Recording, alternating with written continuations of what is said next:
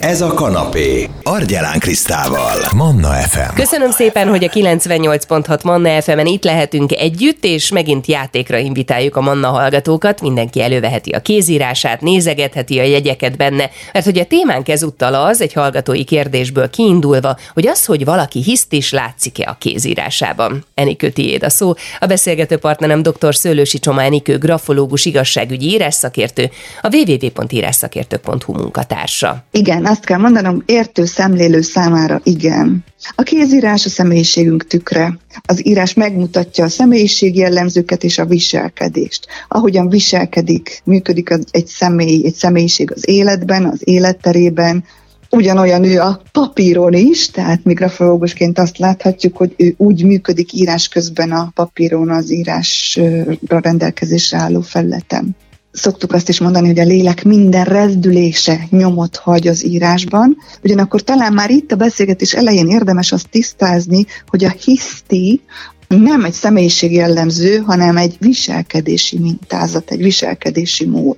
Hogyan tudjuk ezt megfejteni? Eleve mi is az, hogy hiszt is valaki? Egy felnőtt ember esetében ez egy kicsi nehezen elfogadható kifejezés. Kisgyereknél, kisgyerekeknél inkább természetesnek vesszük a szó alkalmazását, felnőtteknél nem annyira, és kicsit talán sértő is lehet. Minden esetre azt gondolom, hogy érdemes egy picit esetlegesen definiálni is, és körbejárni is, hogy mit értünk alatta azt gondolom, hogy igazából mindenki jól kódolja a hiszti szó jelentését, de, de ha mégis körül akarjuk járni, akkor úgy lehet összefoglalni, hogy amikor valaki túlzó, oda nem illő, tehát nem adekvát érzelmi reakciókkal él. Ha egy-egy helyzetre túl erős, túlzó érzelmi és indulati reagálásokkal jelez valaki ha nagyon erős nyugtalansággal, nagyon erős idegességgel járó feszült állapotot mutat valaki, ami gyakran dühöngéssel, kiabálással, sikoltozással, tehát abszolút érzelmi ingerlékenységgel társuló furcsa viselkedési helyzet, gyerekeknél egyébként ilyen egyéb furcsa testi reakciókkal is kísért lehet. Például azt gondolom, hogy ez sokak előtt ismert, amikor a kisgyerek földhöz vágja magát. Ugye látunk ilyet általában a sokat emlegetett dac korszakban, amikor ezek a pár éves apróságok akár az utcán, akár egy-egy közösségi térben, bevásárlóhelyen jó kis hisztíroalmat produkálnak, a szülők nagy eh, gondját előidézve ezzel. Visszakanyarodva a definíció után, ti ezt a viselkedést hogyan tudjátok visszafejteni a kézírásból? még mindig egy picit messzebbről indulnék, talán onnan érdemes ráközelíteni arra, hogy az élet kiforrott személyiség nem viselkedik úgy, ahogyan most itt a hisztit leírtuk. Az érett személyiségnek ugyanis jó énképe és pozitív önmagához való viszonya van. Ez nyilván a kézírásban nyomot hagy, a szakember ezt nagyon jól tudja kódolni, és hogyha most itt a hallgatók számára szeretném ezt megint összefoglalni, akkor azt kell hogy az érett személyiség reális énképpel bír, tehát reálisan látja önmagát, ismeri az erősségeit és a gyengeségeit, és el is tudja magát fogadni oly módon, hogy folyamatosan azon van, hogy fejlődjön. Miért fontos, hogy érett személyiséggel rendelkezzünk? Ha ez megvan, akkor már mint a reális önismeret és önelfogadás, akkor arra föl tudja építeni az érett személyiség az önbizalmát. Tehát a pozitív önelfogadásra épülően egy megfelelő önbizalommal bíró személy, ami azt is hozza magával, hogy ez egy kellő határozottságú fellépést eredményez a hétköznapi viselkedésben nem túlzó és nem alul értékeltséget mutató önbizalmat. Ha pedig valaki ilyen, tehát egy ilyen érett kiforrott személyiség, akkor a külvilágból érkező ingerekre valószínűleg egészséges reakciókat ad. Tehát nem szorong, nem fél, nem aggódik túlzóan, ezért a reakciók sem lesznek túl feszültséggel teliek, vagy indokolatlan érzelmi töltettel járók az ilyen ember ugyanis nem érzi magát indokolatlanul megsebezve, mert jól tudja kezelni a külvilág ingereit. Nem érez tehetetlenséget, mert gyakorta, mert hogy gyakorta ez a tehetetlenség adhat olyan feszültségi alapot, hogy túlzó érzelmi reagálást hozzon valakiből felszíre. Tehát, hogyha valaki egy érett kiforrott személyiség, akkor valószínűleg egészséges reakciókkal él. A kézírásban hogyan érhetjük tetten a hisztit, vagy a hisztire való hajlamot, a hisztis viselkedésnek a nyomait? Ugye nyilván erre lett volna kíváncsi a vagy erre is kíváncsi a kérdezőnk.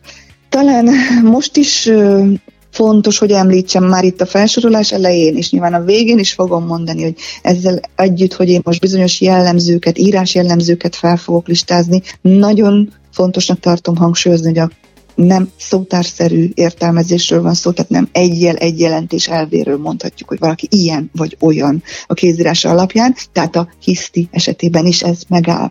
Akkor mindezek fényében lássuk a hisztisek írását. Milyen? Ha valaki nagyon erősen hisztis érzelmi reakciókra hajlamos, akkor valószínű, hogy az írásképe nem harmonikus. Tehát a harmonikus íráskép hiánya jellemezheti, vagy nagyon díszes, nagyon harmonikusnak ható nagyméretű dekoratív írással ír. Fontos jellemző, hogy az aláírás és a szövegtöm viszonyában egy ambivalencia van. Tehát nagyon erős eltérés és olyan feltűnő eltérés jelenhet meg az íráskép, az, például egy levél szövegének az írásképe, és az azt követő aláírás írásképe között. Mi utalhat még a hisztire az írásban? A sorok alapvonalának alakja erős változékonyságot, egyenetlenséget mutathat, klasszikus tankönyvi jellemző, a szótávok vizsgálta ebben a helyzetben. Azt szoktuk mondani, hogy túlzó, túl nagy szótávok jelenhetnek meg, és megjelent az úgynevezett kéményes íráskép az írásban. Ez egy nagyon különleges szakkifejezés, és egy ilyen távolító üzemmóddal tudjuk ellenőrizni, tehát a jó távolra tartjuk magunktól azt az egész oldalas írást, amit vizsgálunk, és így messziről nézve a szöveget, oly messziről szinte, hogy el se lehessen olvasni, akkor látható, hogy ilyen, ilyen a szótávok egymás alatt esetleg több sorban egy ilyen kéményt formálnak, tehát ó, ó, nagy üregeket. Ez is egyik jellemző lehet az erőteljes érzelmi indulati működésre. Nagyon fontos, hogy dőlés következetesség hiánya jelenik meg, vagy óriási dőlés ingadozás jelenik meg, a normát meghaladó dőlés ingadozás jelenik meg az ilyen személyek írásában. Ez ugye a normát meghaladó, az a plusz-minusz 5 fok a, a norma. Sőt, esetlegesen erős jobb dőlés, jobb tengelytartás jelenik meg a betűk tengelyében. Ugye ilyenkor szoktuk emlegetni, hogy a, a sorok alapvonalát és a betűk tengelyét be kell rajzolnia jó sok esetben az adott írásműben a grafológusnak, és a betűtengely és az alapvonal által bezárt szöget mérjük meg, és ebből a sok adatból látható az, hogy az adott személynek a tengely, betűinek a tengelytartása mennyire következetes, és ezt szépen egy Excel táblában ezt a sok számadatot rögzítjük, és akkor lehet látni, hogy mekkora ingadozás van ezen számadatok részelemei között.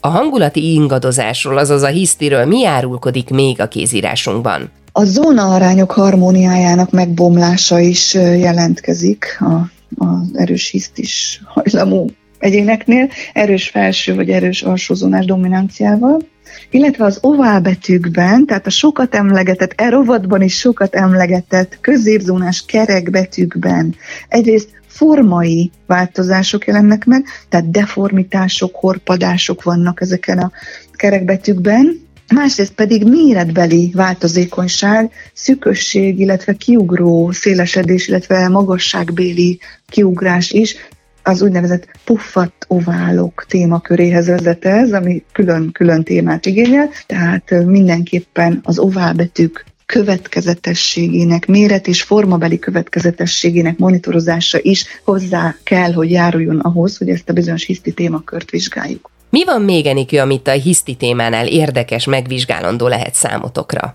nem utolsó sorban, de így a nagyobb egységektől, nagyobb grafológiai paraméterektől a kisebbek felé eljutunk az ékezetekig is. Az ékezetek méret ingadozása is egy fontos támpont a grafológusnak. A többi jellel együttesen egyben arra is rámutathat, hogyha az ékezetek méret ingadozása jelentős, hogy az író személy nem ura a helyzetnek, nem ura az indulatainak, a kontrollját nem tudja következetesen megtartani. Nos tehát, így, hogy végigvettük a, a nagy szövegtömb egészétől, az egész apróságokig, az ékezetekig, egy vázlatos kitekintéssel, hogy miket néz meg a grafológus, amikor az ér, túlzó érzelmi reakciókra, netán a hisztire próbál következtetni, akkor, akkor ezt az összegzést követhetjük. De ismét fontos hangsúlyozni, hogy a grafológia nem az egy jel, egy jelentés elvén működik, tehát nem szótárszerű. A jelek kombinációja, a grafológiai paraméterek, a mért adatok komplexumának megfejtése szükséges, és ez a feladathelyzet minden egyes személyiség, minden egyes írás esetében fontos, tehát ki kell raknunk azt az adott puzzle minden egyes személyiségnél. Ugyanazt csináljuk grafológusként, mint minden más csúnya szóval élve emberismereti területen dolgozó szakember, tehát a pszichológusok, trénerek, kócsok, de akár a pedagógusok is bizonyos eszközkészlettel bírnak, és az adott eszközkészletük által felgyűlt adathalmazból vonnak le következtetéseket, sohasem mechanikus elemzéssel vagy értelmezéssel. Tehát körülbelül így tudom összefoglalni, hogy igenis értő szemmel, értő grafológiai szaktudással megfejthető az, hogy valaki hiszt is. Nagyon szépen köszönöm, dr. Szőlősi Csoma Enikő, grafológus, igazságügyi írás volt a beszélgető partnerem ebben az órában, itt a Manna fm és a témánk az volt, hogy vajon az, hogy valaki hiszt is, az tükröződik-e a kézírásából, és elsőként Enikővel megpróbáltuk definiálni, körbejárni azt, hogy mit jelent az, hogyha valaki hiszt is. Általában valamilyen ingerre, behatásra nem a megfelelő adekvát viselkedési formát produkálja, hanem túlságosan nagy érzelmi kitöréssel reagál, hogy a gyerekeknél azért sokkal könnyebb ezt tetten érni a dac amikor mondjuk az üzletben, vagy éppen a pocsolya kellős közepén ebben a latyakos időben levágja magát a gyerkőc, rukkapál, és nem nagyon tud vele a szülő mit kezdeni, de hát ez felnőtt korban, idősebb korban is előfordulhat, hogyha nem annyira érett, kiforrott valakinek a személyisége, nem tudja jól kezelni a helyzeteket, és hangulati ingadozással reagál. Ha valaki szívesen visszahallgatná azt, és hogy pontosan milyen jegyek utalhatnak erre a viselkedésformára a kézírásunkban, akkor megtalálja ezt a beszélgetésünket is a Manna FM podcast felületén, akár itunes akár Spotify-on, és természetesen ott vissza lehet keresni az összes korábbi grafológiai témájú interjút, beszélgetést, és lehet szemezgetni ezek közül, meg ha valakinek kérdése támadna az anyagokat hallgatva, akkor azt is elküldeni nekem. Az e-mail címem argyelem.krisztinakukacmannafm.hu Manna, ez a kanapé, Argyelán Krisztával. F